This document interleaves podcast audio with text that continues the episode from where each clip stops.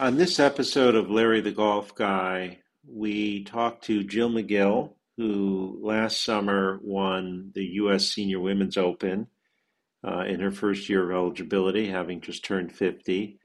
Um, but um, we sort of talk about the whole arc of her career, growing up in Colorado, um, playing for USC, where she had really a stellar career both as a collegiate golfer, um, two-time All-American, and also uh, as a um, amateur uh, champion, um, winning the U.S. Amateur, winning the U.S. Amateur Public Links, winning uh, the following year. She won the U.S. Amateur in '93. She was runner-up in '94, so had really a long string of match play victories over those two years. Um, then played the LPGA Tour for a while.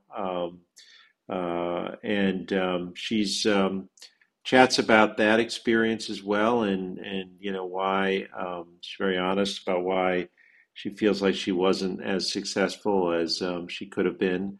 Um, and then we um, go on to her life today and uh, her uh, tremendous victory last summer, where you know she became one of a very handful of uh, a few a very small handful, I should say, of people who've won three different, three or more different USGA championships. I mean, this is a list that um, before Jill did this, the entire list was Jack Nicklaus, Tiger Woods, Arnold Palmer on the men's side, and then JoAnne Carner and Carol Semple Thompson on the women's side, and now there's a sixth member of this uh, august group, and it's Jill McGill. So that's kind of neat. Uh, but we talk at length about what the um, uh, tournament was like for her. I, it's really fascinating, I think, to listen to what was going through her mind on that fourth round. And um, also, uh, she shares with us the fact that um, it, uh, the first round of the U.S. Senior Women's Open was her 13th round of the year of golf, um, and um, which is really amazing. And she talks about how, um, you know, she, rather than beating a bunch of balls, she was really focused more on the mental preparation, kind of how she focused on that part of the golf game. And um, and um, I thought that was particularly interesting. So. Uh, really a fun conversation with Jill McGill about um, her career and her tremendous victory last summer. Um, upcoming on this episode of Larry the Golf Guy. So, welcome to another edition of Larry the Golf Guy. And uh, it's my great honor today to have with us um, Jill McGill, um, who, uh, you know, as we'll talk through, um, you know, won several uh, USGA championships during her stellar amateur career and career at USC. And um, recently uh, won the U.S. Senior Women's Open, and we'll talk about all that and more. Jill, thank you so much for making time for us today. Thanks, Larry. It's good to be here, and uh, I appreciate the interest in my career.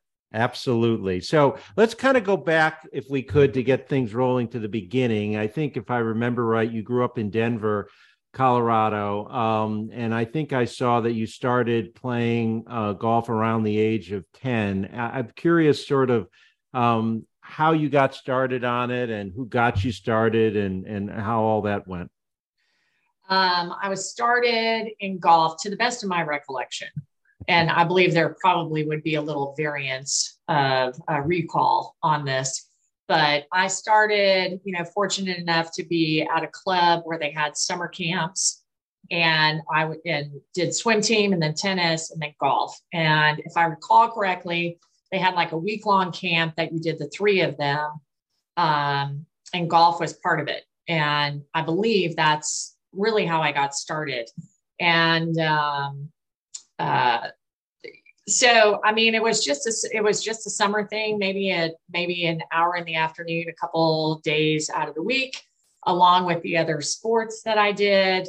I remember my mom doing a bunch of research once i got to a point where i could maybe play nine holes or 18 holes and talk to the colorado golf association asking where are there opportunities for my daughter in particular to play and or you know all of my kids. My older brother, I don't think was that interested at that point. Um, so you know, kudos to her for really searching it out. Um, but really, in, in Colorado, it was not like growing up in Texas, where we are now, or California, or now even where kids are doing it 365 days out of the year. Right. So when I started, it was very much a um, let's go out on the golf course. Can I drive the cart? Maybe get a Hershey bar at the turn or, you know, at hole six. And it, it really kind of just morphed from there. Yeah. Yeah. And so, um, and I know as you kind of alluding to, I mean, junior golf today has become like its own tour with the American Junior Golf Association and everything. And and it was probably a little different back then. But did you when did you start and what was it like playing in tournaments? And I also as a junior, I assume you did that. I'm assuming you must have played something on your high school team. What was sort of that all like? Well, I mean, legitimately, it's such a different experience than what I understand it is today. Even my experience was dramatically different from those states that had golf year round. So when I when I um, picked up a club, I like I said, I think I played. I would have to go back and look in the history of it in the Colorado State match play and the Colorado stroke play when I was to the to the point where maybe I could play 18 holes. There might have been one or two other tournaments over the course of a summer that I entered, but that was pretty much about it. Wow. And I played my first national tournament, which was a USGA girls. You had to have a certain handicap in order to enter it. Now you have to qualify right to get it. You can't just enter off a certain handicap. And I remember starting to play from the white tees because, or, you know, which were deemed the men's tees at right. that point. Right. So if you were a girl playing from those tees, then the slope was different, which would help your handicap become lower.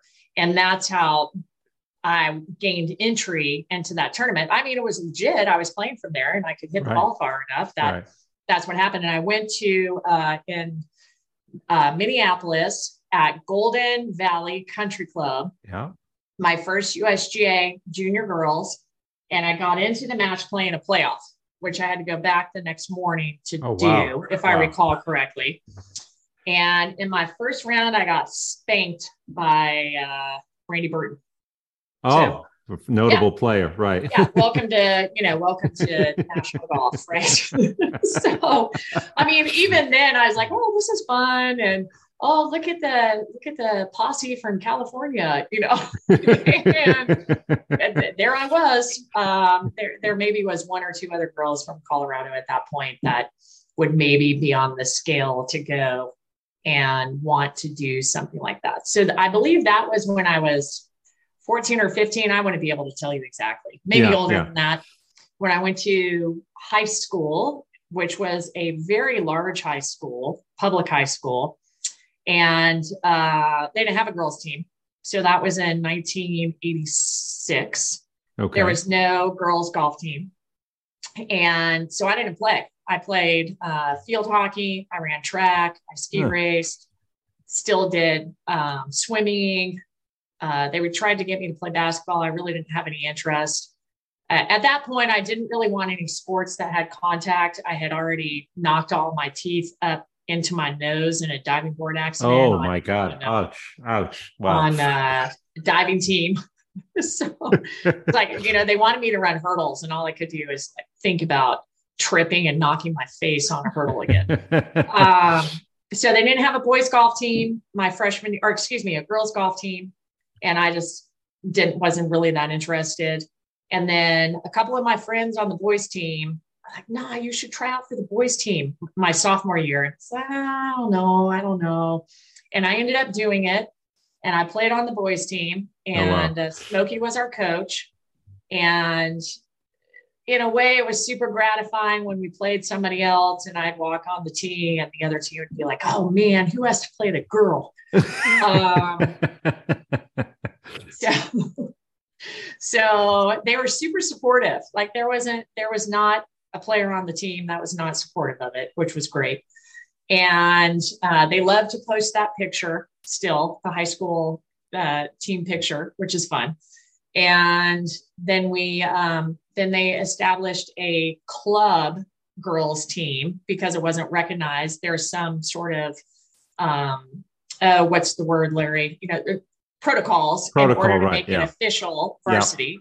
Yeah. So if I'm not mistaken, we were not official, but we won state um, my junior Wow. year for the girls Wow. team. Okay. If I recall correctly, and then the same for my se- my senior year. In senior year, we were official, but don't don't don't don't hold me to that. But Okay. I think we were. So, uh, so there you go. Now they have a now they have a girls team, and it's been been Wow. uh, been ever since.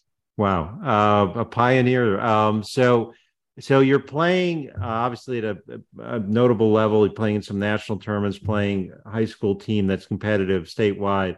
How did you end up uh, going to USC? Did they see? Did you? Did they know about you and recruit you? Was that something you were had your eye on? Or how did that connection happen? Uh, well, I became enamored with USC on a spring break trip in high school when we went to Mazatlan. And uh, there were a bunch of colleges down there. And somehow we ended up hanging out with a bunch of people from USC. So, from I, I don't know. I mean, I was enamored. And you always see the Rose Bowl on television, you know, when it's snowing out.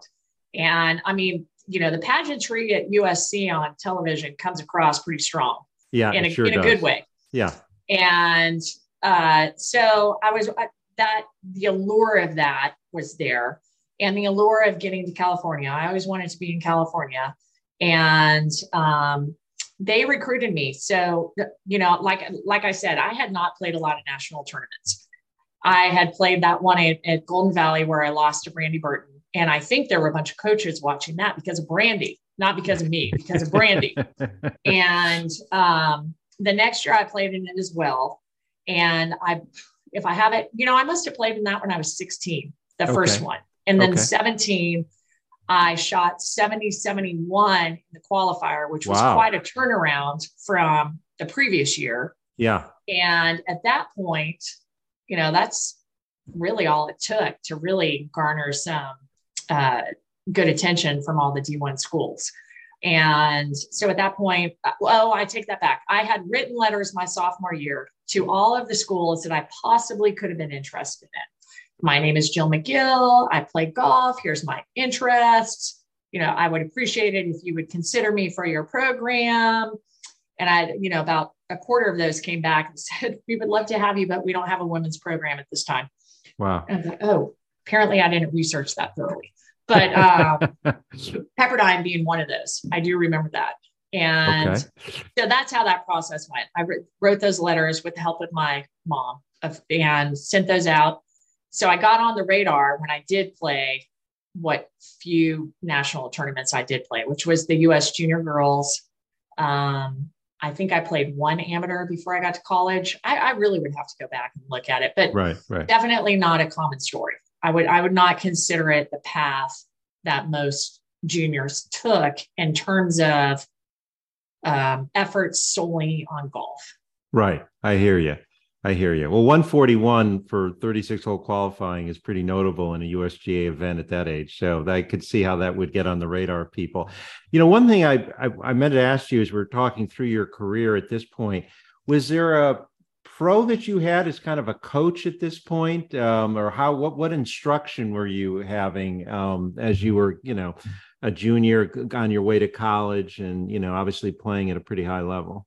Um, well, you know, as at the junior, I had a couple of I had a couple of uh, John Trank, who was really my first uh, teacher there at Cherry Hills. Yeah. And then I switched over to a guy named Bob Alt because John left. And then uh, once I got into college, Bob left.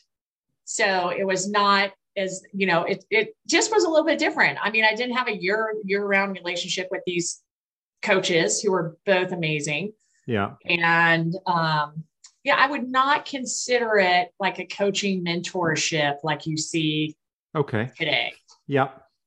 Fair enough. Um, so you're off to USC. You're a Trojan, um, and um, stellar, obviously, college career. Um, you know, uh, uh, all American. You know, great team. You know, and you're you know, obviously we'll get to the the amateurs and stuff, but Um, talk about sort of what your college career was like. I know you were really close in the NCAA's, both as a team and individually. Um, and as I say, two-time All-American. But what was what was the college experience like? Was it? Uh, I assume it must have been a lot of uh, fun and fulfilling. Well, I think it was a lot more fun than what college can be today. That's yeah, where I that, mean, from what fair. I understand. and one and one of the things that um, was alluring to me about USC, and ultimately my decision came down to UCLA or USC. Okay. And although I have a lot of respect for the coach that was at UCLA and UCLA as a program in general, as yeah. a school, um, you know, the networking at USC combined with the coach that we had that made a point to make college, yes, she wanted to win. And she did a great job, particularly with the resources available to the program at USC, which is not like an ASU or a Oklahoma State or Duke or Stanford where you are that have their own golf courses and their own practice right, facilities. Right, I mean, right, we were in a car 45 minutes a day driving out to the golf courses to go and play. Right. Well, three times a week. We we we had sanctioned practice three times a week. Um, so I, I thought we did a great job for that. And what she made it an experience rather than all about golf. For yeah. example, I appreciate it now. I didn't necessarily appreciate it in school, but Kathy Bright, now Kathy Bright Torchiana, uh, every time we were at a place, we went to go see a monument or we went to go see a football stadium, or we we experienced something that was unique to that city. Mm-hmm. When we mm-hmm. played Stanford, we went into she, she allowed it and she made it happen to go into San Francisco and do something in San Francisco. Wow. So there is a lot. I mean, I cannot speak highly enough for her ability to balance the um, obligation we had as golfers, particularly being on on scholarship, but allowing us to experience school in a way and and as hard as she tried to get us to appreciate culture at that point you know which i hope we all do now as an 18 year old you're like oh i want to watch friends but um you know she did it she really did a great job that's wonderful I, I I, I wasn't familiar with her. That's fantastic. Uh, that's really to her credit. I I agree. Um, so um, outside of college, uh, but around this time, right? You're playing in these national amateur championships, and you've got uh, tremendous in the U.S. Women's Amateur Champion. You, you win it in '93. I think you were runner up in '94. Um, you also win the 94, 1994 U.S. Women's Public Links Champion. I mean, it's a lot of hardware. Um, so, uh, what were those like? Were there any particularly memorable matches and stuff, or what, what was your memories of those? Well, you know, my U.S. my U.S. amateur career started uh, in New Jersey, and it was my if I recall correctly. Again, Larry, I, I, I you know, I, I, apologize if I'm off on any of no, this. To anybody okay. that's this listening, don't go okay. fact check. This is my memory. and um, so I played in New Jersey and I had to get in the match play via playoff for that as well. This is my wow. first amateur. Okay. And my first opponent in that match was Kelly Robbins. Oh, wow.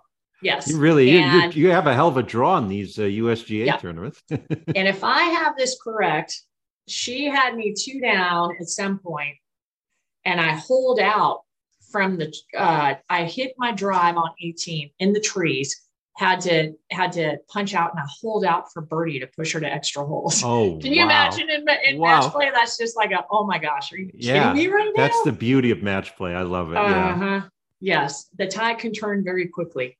Um, so that was my first experience. The next year we played in Chicago and I missed the cut, and then in '93 I won.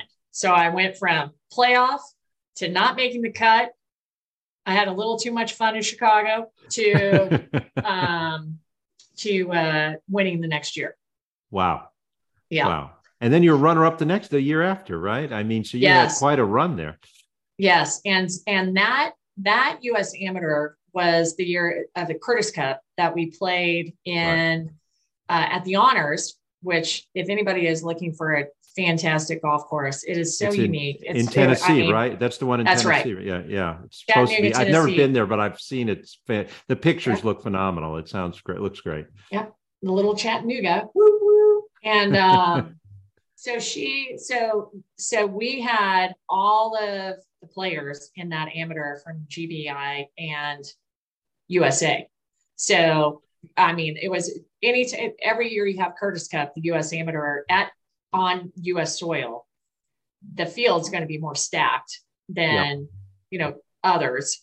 And so to get through to the finals, having gone through, I believe, three other Curtis Cup competitors to get there, I think it was a total of four. Wow. Um, I was, I played Emily Klein. I played a gal named Ellen Port, who has a very stellar amateur career. Uh, she played at the U.S. Senior Open this year. She's oh great. wow. Okay, that's Yeah. cool.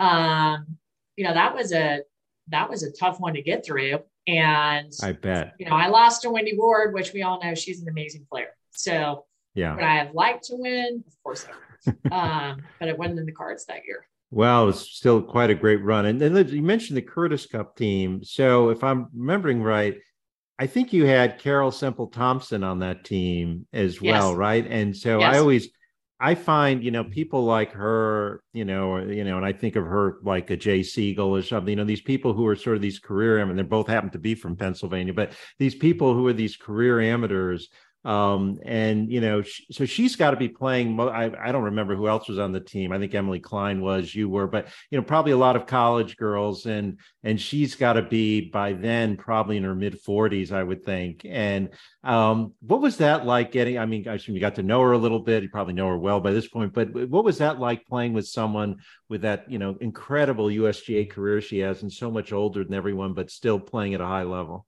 Well, you know, when I look back on it, I wish that I was a little bit uh, better versed at the time. I mean, like I said, my golf career was not one of knowing all of the players, researching all of the players. I mean, at that point, I probably could have named 15 people, maybe, who played on the LPGA tour, maybe. Okay.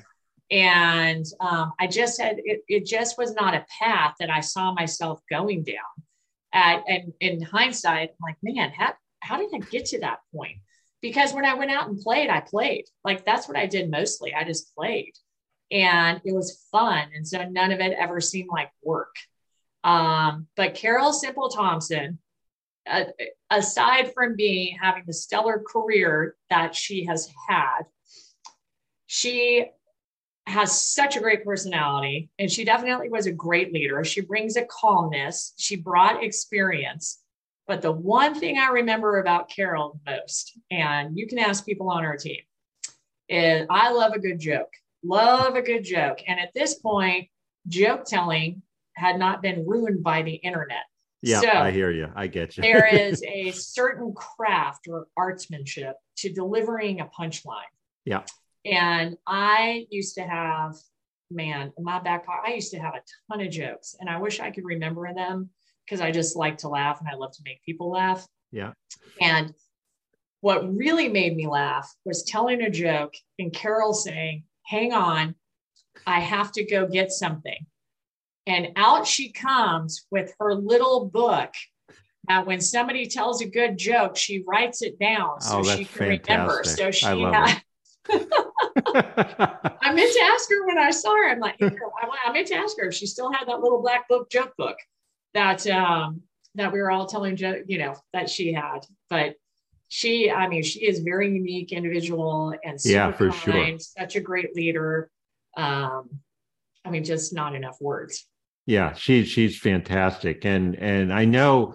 I mean, you guys were the '94 Curtis Cup team. I remember. I think she even played out into the 2002 one. I mean, when she was in her early 50s. In fact, if I remember, I think that was the year she clinched the victory for the team. I mean, just some, a stellar career, and Yeah. that's neat to get to know her.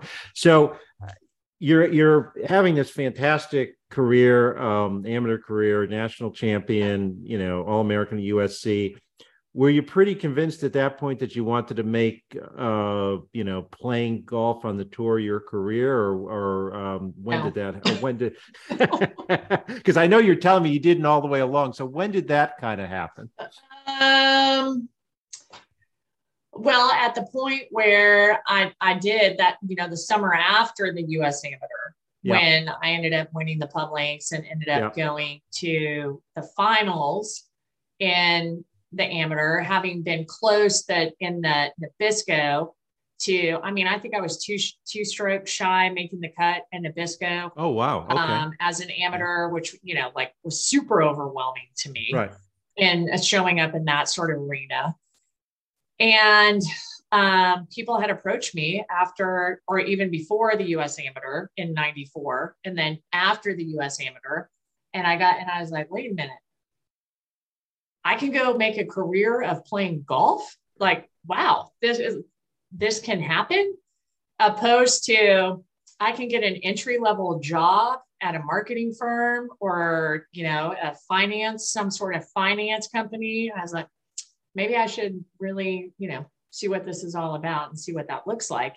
And everything happened very, very quickly. Okay. So um, after the amateur, things got put into motion. I got signed up with an agent, Roger Cleveland, who was a USC Trojan, was super instrumental and oh, okay. you know making some connections.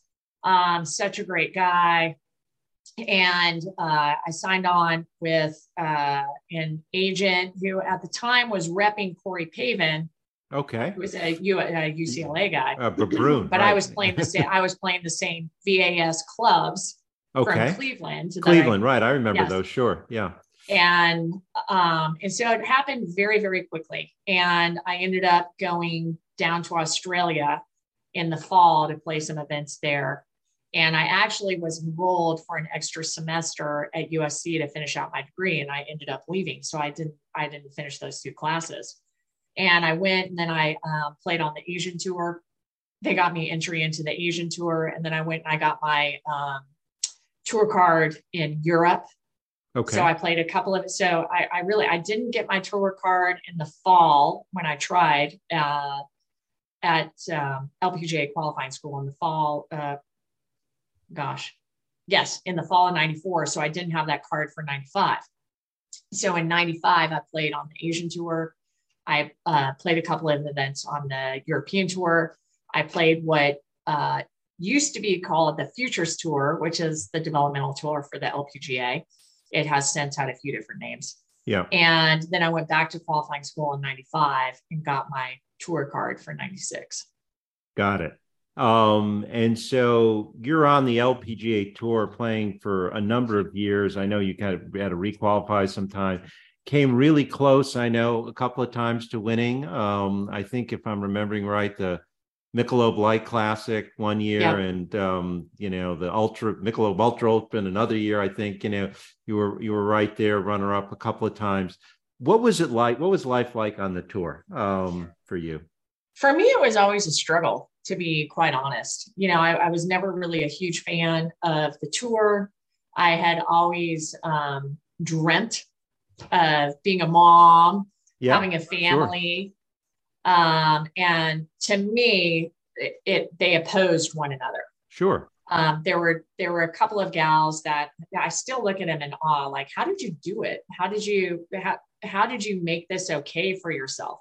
And really now I'm like, I'm not sure that they did make it okay for themselves yeah. because this this idea you can have it all is quite honestly a bunch of BS where right. where right. you am I allowed to say that? You absolutely um, are. You're good. Go ahead. you know, because if I'm doing really well in golf, I'm failing at home. If I'm doing really well at home, I'm not doing as well in golf. It just it it it just I mean there is never this idea of having a balance, at least right. in my mind, is is uh, not obtainable. And um, so that was one of the things that I really struggled with about being sure. on the tour. And I never really felt settled. Um, so I had a hard time establishing really good relationships out there because I really just wanted to be at home. And I do think that that's one thing that uh, held me back, so to speak, that I was really never really able to embrace it as much as some of the other players. Um, which is ironic because now that I have a family with a 10 and a six year old, I was talking about this with my friend. And she's like, man, look what you did with everything going on in your life right now. You know, the kids and the business that you guys have and your teaching. And here you are at the US Senior Open. I said, man, maybe it was just a reprieve. And like, now I have now I can legitimize just tuning everything out.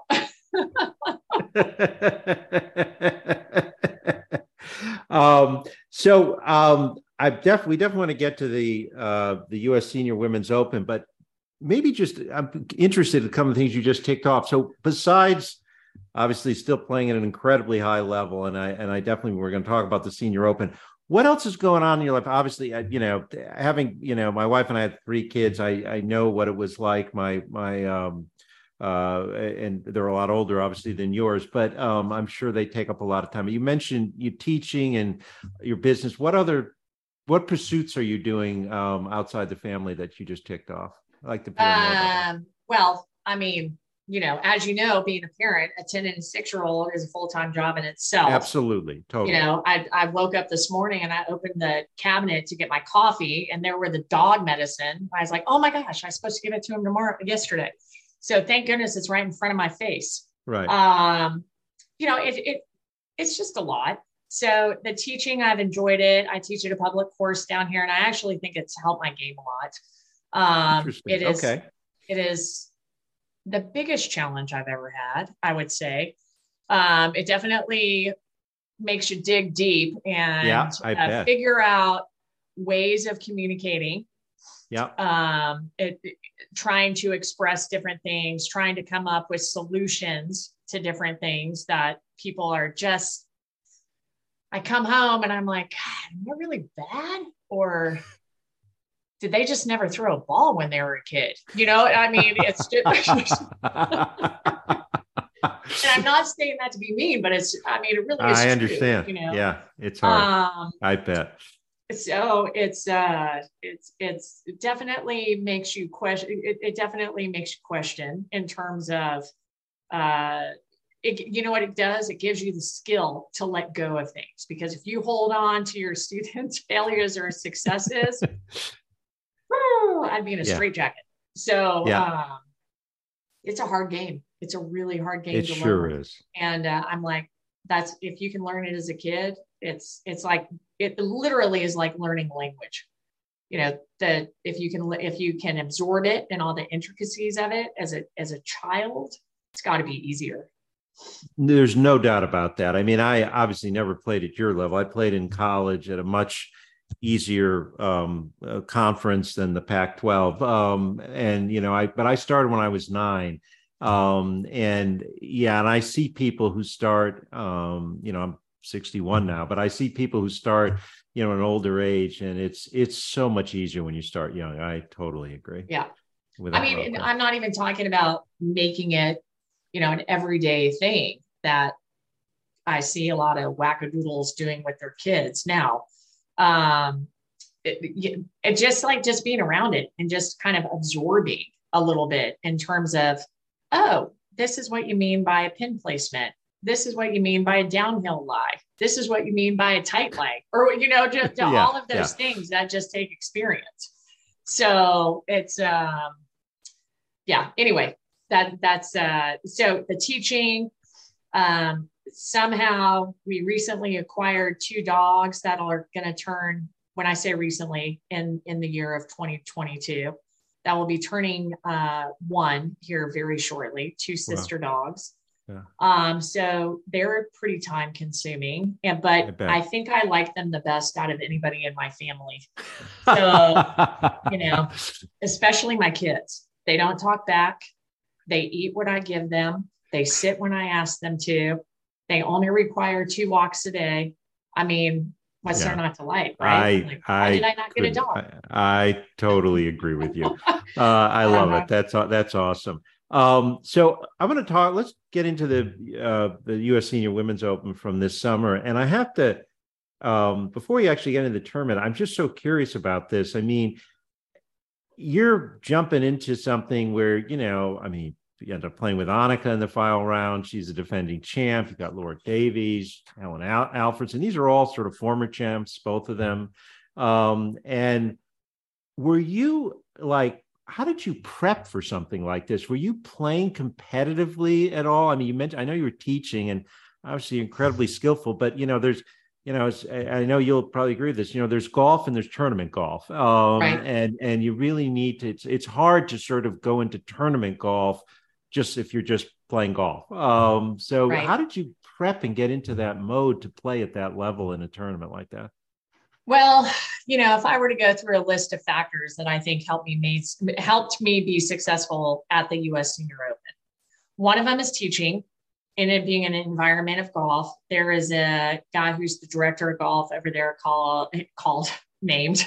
Uh, his name is Scott Akers. And you know, occasionally when I've been over there, I'd be like, "Hey, Scott, can you take a look at this? Can, can, you know, like, hey, let's go out on that. Let's go have a, let's go hit some wedges, or you know, like, can you, hey, can you tell me if I'm doing this in my swing?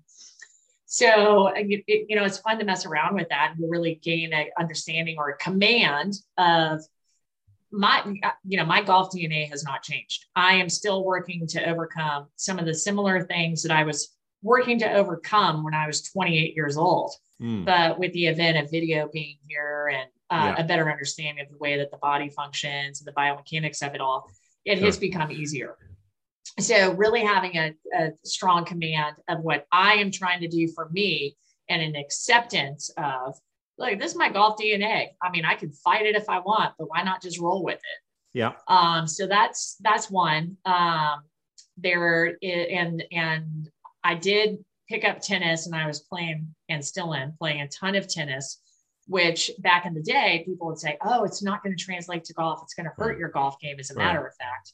And I strongly disagree with that. There's a guy that I work with here on my tennis tennis game. His name is Jason Warren. Every time I go over to work with him in my lesson, you know, we talk about the similarities in terms of the biomechanics of golf and the biomechanics of tennis. Are there certain things that are different? Of course there are, but it helped me keep in shape um, and rotationally, which is right. the major thing in golf, whether it's right. chipping or whether it's full swing. Uh, and then um, believe it or not, Luna and Bader, my two dogs, who I cursed when we had them, getting up in the middle of the night and taking them out. And after we got them back from puppy school, I had very serious conversations about them while on the walks where they were enjoyable, asking them why they were in my life. Why are you in my life? And about on the third day, they looked up at me and said, Well, you're taking us on walks twice a day, power walks for two miles don't you know we're trying to get you in shape for the US Open so you can walk the golf course? I was like, oh, okay.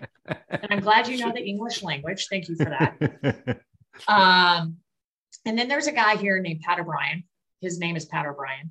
And he is, um, I mean, we just really have been collaborating and talking about and, and how the how the body works and how the mind works and being able to let go of emotional baggage, which from golf I have a lot. I have a lot. I have a lot. Yeah, who do we all and do, right? Able, yeah. yeah, of course. I mean, whether it's just from golf or whether it's from life experiences and right. how to approach that. And I and he and I started working on that stuff um, for all intents and purposes is like sports psychology, along with him being a master in terms of swing mechanics, putting mechanics, chipping mechanics. Um, to go and he would be very interesting to have on your show by the way. Okay i, would, I, I might take you up on that so i appreciate that. Um and he uh you know we just had a lot of conversations about that so that and then i did play in the colorado state open in okay may at the end of may um i didn't make the cut I shot, I think I shot 78, 68. And when I shot 68, I was like, see, I still can play. and I, that was my fifth round of golf of 2022. Wow. That's amazing. Um, so the second, my sixth round was a lot better. Um, and then I played in uh, the LPGA Senior Championship, which was in July. Okay. And drove over there. It wasn't too far from Dallas. And that was the first time I ever played with any sort of injury that was a little bit debilitating to mm. my golf swing.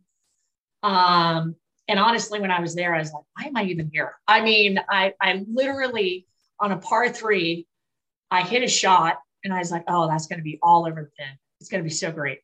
And it ended up like 15 yards short. And I was like, oh my God, what just happened? And I pulled the club up and I was like, oh, you ding dong. It's because you hit your nine iron, not your eight iron. I mean, uh, you know, just like mentally, it, it just, just, it sounds so silly, but you know, when you're there, that yeah. doesn't happen. When right. you're mentally there, that doesn't happen. Right. Um, but I knew something good even through that. I, I had four putted a, a par three the day before. And I came off that hole the next day and I made par. And my caddy, my caddy goes, Well, that's an improvement. I'm honest to goodness, I had totally forgotten. Didn't even enter my mind. And I said, Oh, see, that's a that's I'm on the right path. Absolutely. If I, if I like flush it, you're flush done. It. I don't know Absolutely. what happened. Right. That is not me. I like, I don't know who that person was. Um, so by the time I by the time I got to, I had to pull out of another tournament that I was going to play in Minnesota just because of kids and family and a bunch of stuff going on. And so I, I believe, and I've debated whether I wanted to say this publicly or not, but I think if I have my rounds correct, the first round of the US Open was my 13th round of golf in 2022. That's just amazing. I mean, that's amazing. So, um, but there was a lot of outside factors. And that there was so much preparation mentally off yeah. the course, just constantly. But I had, you know, I had started thinking about that the previous year at the LPGA Senior Championship. And my sister told me, you know, you're going to be exempt when you turn 50 into the US Senior Open. And I was like, what? And she said, yeah, US amateur champions get a three year exemption when they turn 50 into the US Senior Open. Oh, wow. I didn't even I know like, that. Okay. wow. That's an added bonus, and I'll take yeah. it. Um, and so I actually had made comments to people, my husband included, like, I am gunning for the US Senior Open. And um, and I said, I think I can be competitive. As a matter of fact, I know I can be competitive. So it's just setting that frame of mind in terms of the objective is to, in my case, free my mind of whatever happened before. Um, because I think we can all agree that going into my f- professional career, I would fall into under the category of why was there not more success in terms of winning based on the amateur career. And after this, I'm like, well, it just wasn't my time. I mean, for yeah. some reason, it was not my time, which is yeah. kind of hard to accept. But at the end of the day, it is what it is. Yeah. And um, and so there was a lot of mental preparation and you know a lot of and I tell my students now you don't need to hit golf balls. You do right. not need to hit golf balls. Like go in a mirror and watch the way that your body is moving. Learn how your body needs to move. Go and and um, use your hardwood floors at home and take your putter and get calibrated to what to having your putter down, which is a square putter face, and see what your body feels like. Right. And that's half the, I mean, that's more totally. than half the yeah. battle. Yeah. and um, people don't buy into it. And, uh, you know, I, I bought into it a hundred percent. And because when you're doing everything at home with the kids and the dogs and whatever, five minutes a day, seven minutes a day, just visualizing like what it's going to feel like if you start getting nervous, what it's going to feel like if you're, if you're uh, um, faced with, I don't, what's the word I'm looking for, Larry? Uh, faced with a challenging situation. Right, a stressful, so stressful situation. yeah. Right, stressful situation. Right. Yes, verbal. I scored very low on my SAT verbals, um, and um, you know, so I mean, this started over a year. I mean, well over a year before the U.S. Open. It just wasn't in a way that you could see it outwardly. Right. So, totally but I it. knew it was going on inside. Um, and when I showed up to the US Open, I had such a calmness about me, just totally calm. It was, it was great. Yeah. That's awesome. I mean, this is just, yeah. I'm so glad we talked through this part of it because it just shows golf the importance of the mental aspect of it um, and and the mind and the role the mind plays and stuff and um, that's I I love it. That's awesome. It yeah. really is. But you know, I don't. You know, one thing that's important that I feel like, and and I did have a conversation with myself, and I and I learned this term watching uh, Djokovic. when he was he was in a match and he was being interviewed afterward and he had walked off the court and went to the restroom and he was like yeah i had a toilet talk with myself and i was like oh yeah, that's what happened the last day when i went in the bathroom so yeah uh, I, I you know, just like okay i just need to go into the restroom and look in the mirror and have a conversation with myself so so let, we don't have to go back to the restroom but let's go back to the last day so we're at um, ncr country club yeah. you're you're playing with Annika. You're right in the thick of it. Um, yeah. You know, you've got, like I said, people like Alan Ad, uh, Alfredsson. You've got obviously Laura Davies. You know, all in the mix. Um, uh, and what's, I mean, when you're teeing it up, and I and I know you had been in contention with Annika at the we're going back a ways at the U.S. Open probably 20 years ago at Prairie Dunes. Um, and so you know you've been in that situation before. Obviously, you've played in a lot of tournaments, but it's but now you're sort of you know it's 2022. Um, your 13th round, the opening round of the year. That's that's a great fact. Um, and so, but you're there in the final round. What's going through your mind? I mean, you were able to. You said you entered the tournament with a, a lot of calmness, which is awesome. You're still calm going into that fourth day, or other things going through your head? What where are you mentally on that fourth day? Well, I did think about the fact that this was like uh, U.S. Open Part Two for me, right. being paired with Annika. And um, I mean, Hutchinson stung for a lot of reasons. You know, yeah. I, I, I definitely was inside of my head. I was a slower player. I got a lot of negative feedback um, about my demise, if you want to call it that. You know, I made it. The people are like, "Oh, how was your uh, you you had a, a, Jason Kidd, and I'm like, what are you talking about? They got a nice triple double. Oh, I'm like, God. yep, that's you know, it's amazing what that what you hear. And that, that's so um, nasty. That's terrible. I mean, it's kind of funny, really. it's, it's, it is. It's good to it's laugh kind at. Of funny, I agree. But yeah. um, not when you're on the receiving end of it. Right. I mean, it was right. clever. It's clever. um, so I had thought about that, and going into Sunday, there's a difference between being nervous with a calmness and confidence versus being nervous and being scattered and manic. Yeah. And the latter totally. is what I would describe to how I would describe myself previously. And the uh, nervous and calm is how I would describe myself now. And um, I remember, so showing up on the first tee. I just, I really tried to, I mean, there were so many things that prior to it, like at the US Open at Cherry Hills, where I grew up, I mean, I remember going down to get my breakfast and I had eaten the same thing every day. And somebody had eaten my blueberries on that day. And I mean, I about lost it. And, um, and, you know, people call it superstition. I call it habit. And, yeah, um, yeah or pre pre routine. Um, I mean, and there were just numerous factors that oh, we're out of avocado for my breakfast. All right, what else do we have? You know, just like just roll with it. Right. And it's it's not worth the mental energy to get caught up in something like that. Those are small examples, or that's a small example of something that previously could potentially derail somebody, right? Right. In terms Absolutely. for myself. Yeah. So um yeah, but getting on that first tee, I remember, I remember. So I went through my routine. I was feeling good. Um, and you know, one of the things that I've had to overcome are those short putts. Like I always yeah. get super nervous on the short putts. And I'd been doing my practice every day from three, six, nine, 12. And the day before, I don't know why it took me so long to catch on to this. But when I found myself nervous over those putts, I'd be like, this isn't anything but the drill this is your drill right here. This is what you did. That's it. And and I was really able to shift focus onto this is a, this is the drill that I just did. Um, nothing more, nothing less. Like you made most of them, and you know, so assume that's what's going to happen. Right. I had a lot of these talks in my yeah, head. Yeah, that's awesome. And, that's awesome. um, but I was on the first tee with Annika, and I these two volunteers were there. They're like, "So how you doing?"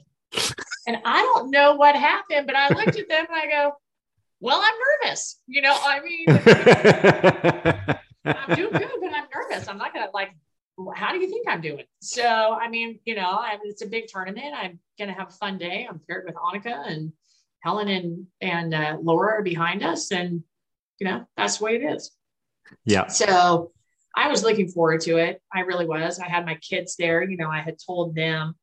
Um, you know, part of this whole story is I Bella, my ten year old, was wanting to come to the tournament, and I told them if I was in the top ten going into the weekend, we would figure out a way to fly them out to the tournament. Yeah. And you know, at some point on on that Friday, I actually this you know this was a learning moment too. On that Friday, I was five under on the round, Right. and um, and all of a sudden I was like, I wonder how they're going to get out here because I know I'm going to be in the top ten. And I started thinking about that, and the next thing I knew, I made a bogey, and I was like, all right, just hit pause, worry about it after the round. worry about it after Oh man, as my husband says, like those wheels never stop turning ever. So yeah. um, yeah. That's true. yeah. So um, anyway, so they were out there, which is great, and literally, I mean, I did that that that uh, thing going back to the blueberries was a little bit like my daughter, where on Saturday, every time I made a birdie, she'd come up and go, "Mom, you're in fifth place. Mom, you're in third place. Mom, mom." You know, and I was like, "Dang, I wish I had a dollar for every time you said mom." But um, so she was she was trying to be helpful. Her heart was in the right spot. Sure. And uh, she literally, before the round, was like, Hey, mom, you have a great opportunity. And um, so just remember, just remember to go out and have fun and just do your best. And I was like, Oh, that's so cute. there are Oh. times you listen. exactly. Exactly. You could see. Yeah. So so um so so so you the, the final days you're going through it. Um I mean, you know, I you know, a lot of people watch IB. There, there's a great there's a great video. You've probably seen it on YouTube that sort of summarizes your last round, um, which you know shows a lot of the key shots and stuff like that. Um, kind of was there points in the round where you sort of felt it slipping away? Did you sort of feel in control? Were you kind of calm the whole way? Kind of what were your emotions throughout that round? Well, through Sunday was I, I will I'll, I'll just digress here a little bit to Yeah, please. Saturday. Yeah, go on ahead. Saturday, in hindsight, looking at that round, what really was a difference maker, what, and, and it turned out on Sunday as well. Holes 11, 12, 13, and 14 were Yeah. kind of the meat of it, where there was a lot of shifting that took place both days. Yeah, And um, so I, re- you know, the first hole is par five. The day before I had eagled it, I had Right. uh, hit a, a driver seven iron and made about a six foot putt. That um, you know, I just I hit it where I wanted to hit it. I got the bounce and you know the, the rub of the green, and it worked in my favor that time. And and and I made it. And and you know, just all day on Saturday, I was hitting a bunch of really good shots, just really solid shots. Um, so on Sunday, I get up there and I hit, I was nervous and I pull my drive a little bit, but I was still in the fairway, you know, my, like my heart was pumping. yeah, And um, gosh, I think I hit just short of the green and and I made a good chip up there and I made a good putt at it, just didn't go in. And Annika Right. was there out of the bunker. She made about a 20 footer for birdie wow, and or maybe it wasn't quite that long, but she made a good putt. I had I had given her the line. I was just outside of her, so she definitely got a read off of it. And I was walking to the next hole, and I turned to my sister and I said, "All right, game on," you know. And, and uh, it was just it was just fun. It was Yeah. just fun, and really ten, playing competitive tennis had really it really helped me with that too because it allowed me to compete in an arena that had no baggage and figure out the mentality of how I wanted to feel and how I could approach it. And bringing that into golf was super refreshing for Yeah. me. It was like a, you know, it's just like a Jill and a Jilly, you know. Um, and then, you know, on the second hole, made a good, um, it, it was solid. At the third hole, trying to, third hole is same. Well, I made a really good, um, I bogeyed it. I made a really, you know, I was just like the adrenaline and I Right. hit the shot that I needed to hit goes just over the green. And then I made a good chip. And then it was one of those knee knocker putts. yeah, And I digressed again. And I was like, all right, that's it. You got to make a decision right here and now what you're going to do. And um, so the hole five is a little bit dogleg right. And I, I don't I connected on it and it went through the fairway, which as we all know at US Opens, as the as it firms up, you that can happen. Yeah, that ball really runs out. Green. Right. Yeah. There is just more rub of the green. And I hit what what was a really good shot. And I did not get the bounce I was looking for. And it goes just just uh just past pin high off the green to the right. And we're walking up there. And I, for anybody that this has ever happened to, they will vouch that they know what I'm talking about. I knew I was going to chip in. Walked out, I, I just knew I was going to chip in. I was like, I'm going to, well, I'm just going to chip that in. And it's just a weird feeling. Yeah. That it's not a weird feeling. It's just like this. I don't know. You just know it's going to happen. Yeah. You get those premonitions in golf. I know. Yeah. And I did. And, you know, and that really was kind of a turning point right there because I think Annika bogeyed and what that did, she had uh, what that did for me was be like, see, everyone's human. I mean, why why shouldn't it be your day? Really? Right. Why right. why shouldn't it be your day? And um, from that point on, on the next hole, I made a really good. Um, it was par five, hit some really good shots up there, and then the next hole is also a par five, and I just smoked my drive. I just like just couldn't have hit it better. I, I, so tell me, tell me how far because I saw some of these shots. Those drives were going a mile. How far do you sort of typically hit a good drive? I don't know. I was hitting it a lot further that day. I can. I saw. Know, I, I saw some that. of these. I say. I think Judy. I don't know if Judy Rankin was the commentator. Someone was talking about when you were hitting some of these drives. They were going a mile. I mean, you're yeah. hitting these like you know. You mentioned the seven iron for the eagle on the par five. I mean, yeah yeah, I, I, I just it was it was impressive. well, I always I always joke around about like, man, I've got really good LPGA senior tour speed. uh-huh, that's right. Uh, pushing the envelope at 90. I'm, I'm it's higher than that, but um, it's I, definitely higher. Than, I saw where the balls were going. It's definitely a lot higher than that. Um, so, but you know that that uh, birdie on that hole on uh, hole number seven, that was a really good birdie for me. I hit my second shot. Like I hadn't gone for that green all week. I don't know why. Some other people are like, "Oh, I went for it all week," and I was like, "Yeah, I don't know. Yeah, I don't know why." I mean, I parted it. It's not like I did anything spectacular, but uh, I was on an upslope, and I made a really good pitch. But I left myself with probably a three foot downhill slider left to right. And this ah. sucker was a, you know, it was one of those where it's half cup to a cup outside the hole. and I'm like, oh, but you know, I just did my drill. That's the point where I was like, all right, here's here's your opportunity right here. This is nothing more than a drill. You've done this all week long. And I made it. And that that really kind of started, you know, at that point after that chip in, I was really just, you know, just starting to glide along. Yeah. Um, and then went so there. That's yeah. yeah. that's really how it happened. I went in, I, I saw the leaderboard. There weren't a lot of leaderboards out there, but I did glance at the leaderboard after the ninth hole. And because and I looked and I can't remember how much of a lead Laura had. I think maybe at that point, like two shot lead. I, I really don't know for certain. And that's when uh, you, you, know, we talk about the 13 rounds of golf or whatever it is, but l- legitimately, when I had to, I was drinking a lot of water.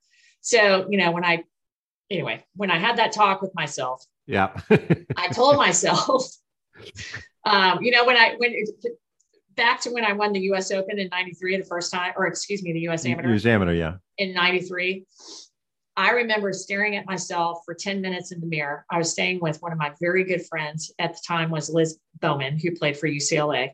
I was staying with she and her family in Bonita, uh, down in San Diego. Yeah. And I looked at myself in the mirror, gave myself really good eye contact, and I and I told myself, "You can do this." And and I didn't leave until I believed it.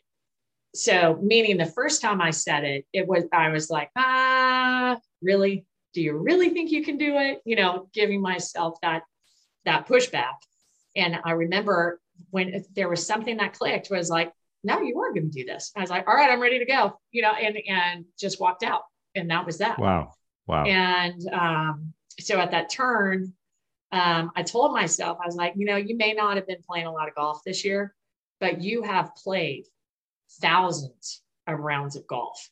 and you can draw from all of that previous experience, experience. right. Absolutely. So and that and that's i mean honestly it was just such a calming thought that i had about it doesn't it doesn't matter. You're hitting so many good golf shots right now. You know this golf course. You know where you want to be. You're putting really well. You haven't had any three putts up until up until this point. Yeah that's right because my stats were in the top five. And um, you know so what what will happen will happen. All you can do is step up to the ball and um, allow yourself to get into the calmness that you that you can feel. If you feel yourself tight go ahead and breathe it out. And if you have to back off of it. That's fine. Just do what you know you can do. Know that you're going to be nervous and allow yourself to get into that calmness for the shot. Go get it and do it again Right. And um, and I made the decision not to look at any leaderboards right there because I knew I was getting hitting a lot of good shots, and I can't control what anybody else is doing. The only person I know what's what's going on is Annika, and at that point she had made a couple of mistakes. And right, I remember that. Yeah. Um. So you know, it was kind of an interesting position. Um. So that's I mean that's what happened. So, apropos of not looking at leaderboards, I have to ask you about one thing. So, if Yeah. this is true, so you come up to the last hole, Yeah. um, and I think you had a your final putt pretty short, uh, which was you know uh, a putt to win. And is it is it right? Annika said mark it because you need this putt to win, and you weren't aware of where you stood. Is that true? That is correct. Yes. wow. That is correct. I I I had a feeling I was cl- like I knew something was going on. Um, and that is correct. I did not know exactly where I stood, but I knew something was going on because on hole uh let's see 11 12 13 is the par 3 I made a really good up and down out of the sand. I, so I remember that. I Uh, remember seeing that. Yeah, that yeah. was a great up and down. That was a tough one. The the putt I saw it too, and the putt was a lot harder than it came across on TV. That Okay. thing, that thing was like a foot right to left, you know, and it was downhill. Um, and then all of the all of the sudden, Kay Cockerill was on my group, and the cameras Yeah, were on my That, group. that's a good. That's a good clue, right? When you've got the on-course announcers Yeah. and the cameras following. I'm like, all right, something's, something's going on. like you got a drone in the next group behind me. What's what's happening? um so you know i made that up and down on uh on hole 13 on that par three. And then uh on the next shot they had the tees up and i was hitting my driver so well that uh my sister in hindsight she's like man i just wanted you to hit it out the middle. But i was like no i hitting it. So good. Like i just wanted to rip driver over the corner. And it barely caught a branch and it landed on the lip of the bunker. And that pin was on the front left and there's an opening to the green in between two bunkers and i remember seeing about a two foot circle where i needed it to drop and i'll be darned if it didn't like drop right in that circle Wow. and rev of the green just ended up you know two and a half feet from the pin and i made birdie at that point. point and my sister says yeah right when you made that birdie she said I, that was on hole 15 no 14 i guess and then on 15 as soon as that eight iron was in the air and it was a beautiful eight iron on that par three. She's like, I thought you were going to knock it in the hole. It looked so good. And um, she goes, I, I knew that we had a really good chance. And then um, she said she had to turn away from me on 16 on that par five when I hit my eight iron. I think that's when Rank, Judy Rankin was like, well, that's a really good eight iron, like a really long eight iron up the hill. Um, yeah, that's right. Exactly. I remember saying that exactly. yeah, because I smoked that drive. Like I hit it exactly where I wanted That's to. it. When I was saying before that I couldn't Yeah. believe how far you were hitting the drive. That's the one I had in mind. Seeing Yeah. that one, that went a mile. well, and it, and it got the bounce I was looking for. The Yeah, day the day Yeah. before, I hit it more center, and it rolled through the fairway. And I told my sister, "All right, well, I'm not going to hit forward. I, we're going driver, and I'm going to hit it down the right side, Right. and that's the only that it, it should get past those trees, and it did. Yeah. And I think she had like five wood in there, and I was like, "Dang, I got eight iron in here. Yeah, get back in the gym." Um, and my sister said at that point, she's like, no, legitimately, I got tears in my eyes at that point because like I knew what was happening. And once that hit on there and you were putting really well, like, you know, I thought I made that putt for eagle. But um, anyway, that's I, I, mean that really was kind of the crux of it. And again, to you know, like the naysayers, I I, I on 17, I did push it a little bit. It wasn't a horrible swing, but um, people are asking me on 17 and 18, well, you three putted those two holes, and I'm like, right. That's the first time I had a putt outside 50 feet all week. So, you know, when you're not used to, when you're not, when you don't have those big lag putts, and by the way, yeah. the one on 17 wasn't that bad. And then the second one snapped, and that putt on 18 is like dead uphill into the green about 100 feet. And it is really challenging yeah, it's, it's a long one. Yeah. totally. Totally. Yeah. Totally. But, um, I mean, and you know, what a victory. And you know, you're in some elite company for these multiple USGA championships. I mean, what are we talking about? Tiger, Jack Nicklaus, JoAnne Carner. I'm remembering the rest of the list, but it's um, very few have won that many multiple USGA championships. That's pretty cool. It is. I mean, who would who would have thought after all this time I would be able to be on a list? I told my told my husband Patrick, I was like, "You think they're going to put an asterisk by it?" and you get to go off to Pebble Beach next year. I mean, that's one of the things I talked with Amy Alcott about this because you know she's been a big reason why they're going to Riviera a few years later. But you know, and I think Mike Whan has been a great hire for the USGA, and it's great to see the sites for the U.S. Women's Open. Um, um, uh, you know, being so great. And, and I mean, I'm, besides going to the Senior Open, you're now going to, you know, Pe- Pebbles, of course, the U.S. Women's Open, but you're you're you're exempt. You're qualified now as the U.S. Senior Women's Open champion. How cool is that, right? What a it's special amazing. place I, to go. Yeah. I found that out during the trophy ceremony, which is great. So, yeah. um, you know, I can't, I can't, I, I can't plan anything more than like two hours in advance. So, um, yeah, it's. I'm actually headed out there on Sunday to do. They have an invitational that they play every fall and which right. I used to play. It's a big yeah, I remember. I remember. So that, yeah. I'm gonna I'm gonna go back out there and play um, this this next coming awesome. week where we play Spanish Bay, Pebble, and Spyglass, which Spyglass is amazing. It's so fun. I love Spyglass. Oh yeah. It's um, so hard. It's so hard too, but it's fun. yeah. Yes. Yes. And uh, I told the director, I'm like, I'm a senior. So, you know, how you have men's senior tees, it's about time you get senior women's, women's tees. Exactly. Well. I mean, it's only fair, right? And um, so my sister will come out in my, uh, the day of Pebble, we're like, all right, let's chart some stuff out. Let's start preparing for next July.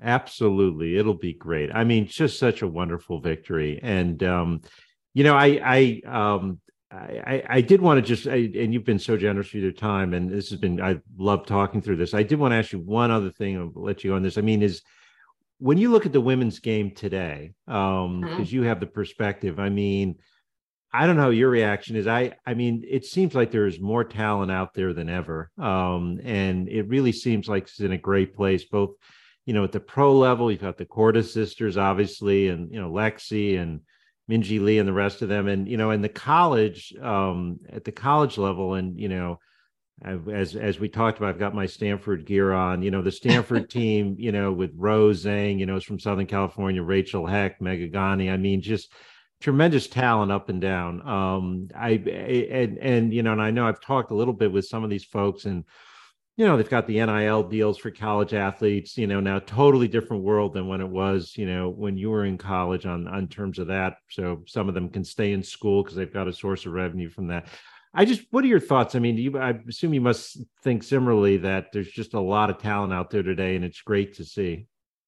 I do. I mean, I think you're I think that finally golfers are getting the respect as athletes Right. And um, I mean, I remember being in the in the training room. They're like, "Oh, you're not an athlete." I'm like, "I'd like to see you strap on a bag with 14 clubs and walk 18 holes, big boy." You know, um, for four days in a row, by the way. And um, I mean, there is there's a tremendous amount of talent, and I just it it, it is uh, it's really great to see that the women's game has grown on a trajectory that it is currently on. And I think you're just going to see it get stronger and stronger and stronger. And I do think, you know, today's uh, temperament or culture, whatever you, is definitely bringing more attention, yeah. which is a good thing for women's sports in general. Because yeah. like, I don't, I don't pretend that women should compete with men. We are different women and men are different. And I think people are starting to realize that there is a difference and to have respect for the women's sport the way that they play sport versus the men the way that they play sport. And i think that is just helping not only golf but women's um, athletics as a whole. And i do believe that the women's game is in good hands right now. There's a tremendous amount of talent out there from colorado like jennifer kupcho yeah oh right. is, absolutely. is definitely yeah. going to be you know, forced to be reckoned with here in the future. And the Korda sisters, I mean, what an amazing family story in general. Yeah. Oh boy, I know. Kordas, right? Yeah. So yeah, sometimes I think about that and I'm like, huh, should I be like cracking down on my six and 10 year old right now? oh. no, it sounds like all that's you're doing a great job. I'm sure. Well, I, I, um, this has been fantastic. I really have enjoyed um, our chat. You've been very generous with your time. Um, I love hearing about the mental prep and stuff, and just such a big part of golf and the role that played. And and again, congratulations on a tremendous championship win. And um, I will um, keep my eyes peeled for uh, future victories from you. Oh, Larry, it's been great. It's been great being on here. I really appreciate it. And uh, I look, you know, hopefully we have something to talk about down the future down down I, the road in the future. I, I I have a feeling we will. So uh, I appreciate it. Thank you so much.